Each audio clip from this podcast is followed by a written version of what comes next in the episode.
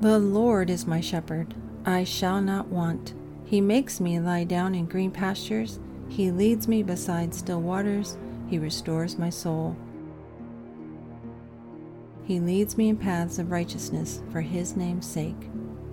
Even though I walk through the valley of the shadow of death, I will fear no evil, for you are with me.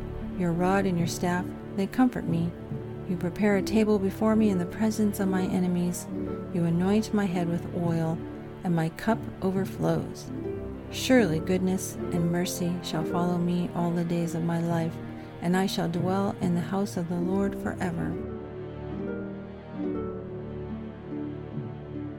Thank you for joining me for this Psalm 23 Bible study, The Lord Our Shepherd. My name is Ruth Douthit, and I'm a teacher of God's Word. And I started this podcast to share my insights as I study God's Word. I want to share what I've learned with others. Welcome to Lesson 3 of the Lord is My Shepherd Bible Study.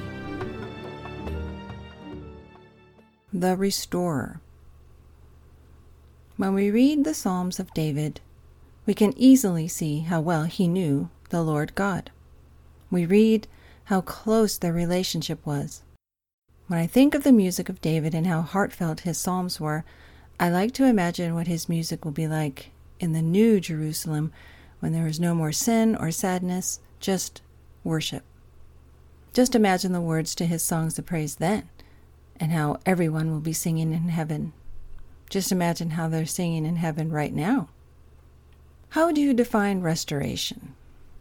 Think of someone who's restoring a piece of furniture or a home, a dilapidated home. What does it take to restore something? Psalm 23 3, a prayer for guidance. He restores my soul. He guides me in paths of righteousness for His name's sake.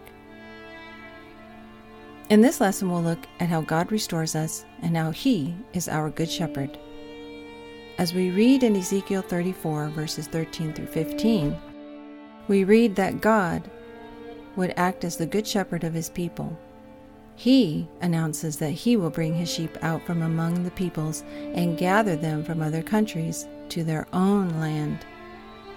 How this must have been music to his people's ears, for many of them had been in exile in other nations. And God was promising to gather them together and bring them home.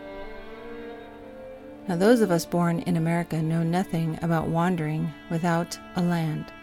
We know nothing about living amongst our enemies, where we are hated and despised and oppressed.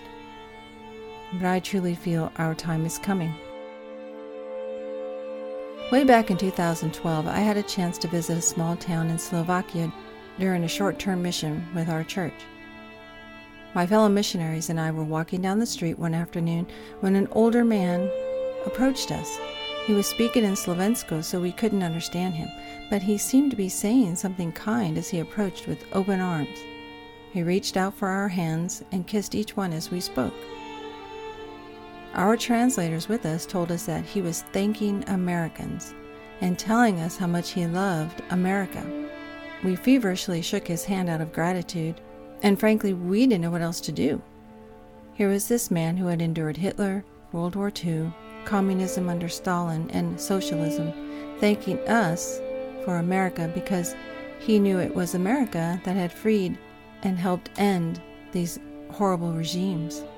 We Americans walked through that small Eastern European town, still littered with the ugly remnants of communism. You know, those stoic and bland architectural structures and old guard blockades at the borders. But we were completely unable to empathize and sympathize with the plight of these people we met. We have never known such oppression, and it was truly humbling. We would be wise to heed the words of our Lord written here in Ezekiel 34, so that we can remember that these promises apply to us now. We have the Good Shepherd to lead us, bring us, feed us, and take care of us.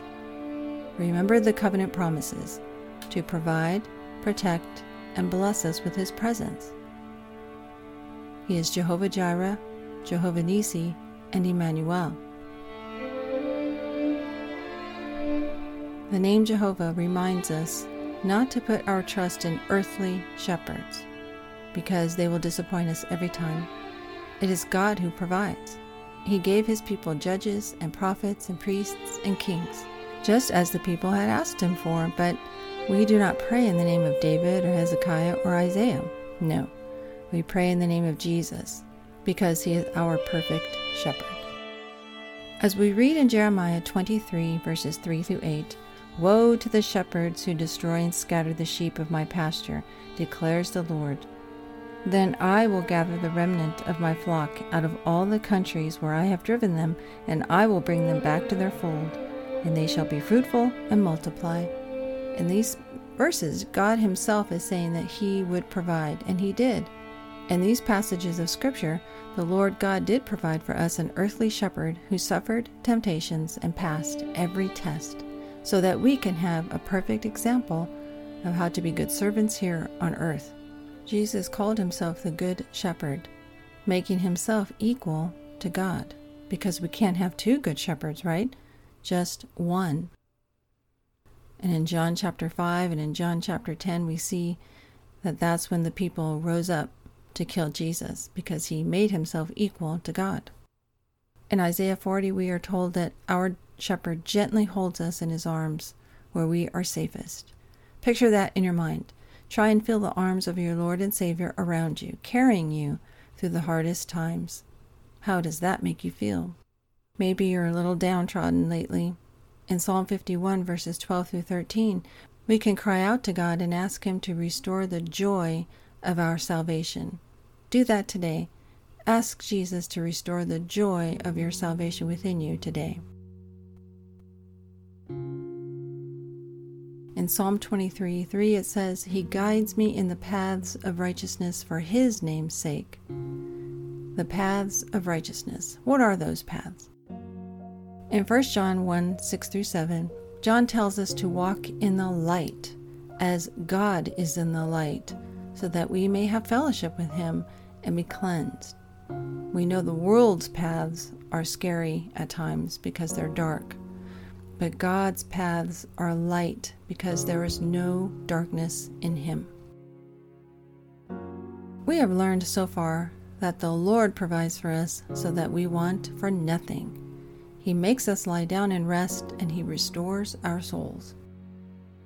We have also learned that He guides us in the paths of righteousness for His name's sake. His name is equal to the Ark of the Covenant we learn in 2 Samuel his name is written on our hearts. His name is His character. We are His temple now. So, what's in a name? When you look up the various names of God in Scripture, you see a beautiful story being told of how He is Lord and God and Master and the God of all eternity. He is the counselor and He is the author and finisher of our faith. So he leads us down paths of righteousness that we may be cleansed and be safe. And then his covenant is cleansed, his very name is cleansed and praised and glorified. In Psalm 25, 4 through 5, we are told, Make me to know your ways, O Lord, teach me your paths. Lead me in your truth and teach me, for you are the God of my salvation. For you I wait all the day long. Yes, we cry out to God and ask Him to show us His ways and to lead us in His way and in His light, for we know no truth apart from God. We ask Him to be the God of our souls this day. How important is it to you that God's ways are not our ways? How does that fact encourage you? I mean, would you prefer that God was a man? I don't. I want him to be separated from us. I don't want him to be like us, like that old song in the 90s. What if God were one of us? That would be a depressing thing. I want my God to be perfect, set apart from this world, constant and unchanging, and that's the God of the Bible.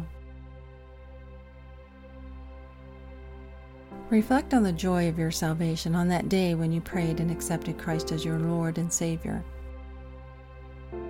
Maybe with all the stress and anxiety around us today, that feeling of joy has dissipated. Remember, God restores our souls. Ask Him today to restore to you that joy. Maybe you haven't asked Jesus to be your Lord and Savior yet. Our God draws near to those who draw near to Him. So, to experience true joy that this world does not offer, I urge you to pray today to accept Jesus. In Romans 10, it says that if you confess with your mouth Jesus is Lord and believe in your heart that God raised him from the dead, you will be saved. In our next lesson, we're going to look at what it means to have the Lord protect us from our enemies and what it means to be punished or disciplined by a very holy God. Thank you so much for joining me in Lesson 3 of the Lord Our Shepherd Bible Study. I'm glad that you're here and hope that you have learned much. I hope that the Lord has encouraged you through the reading of His Word. Until next time, God bless.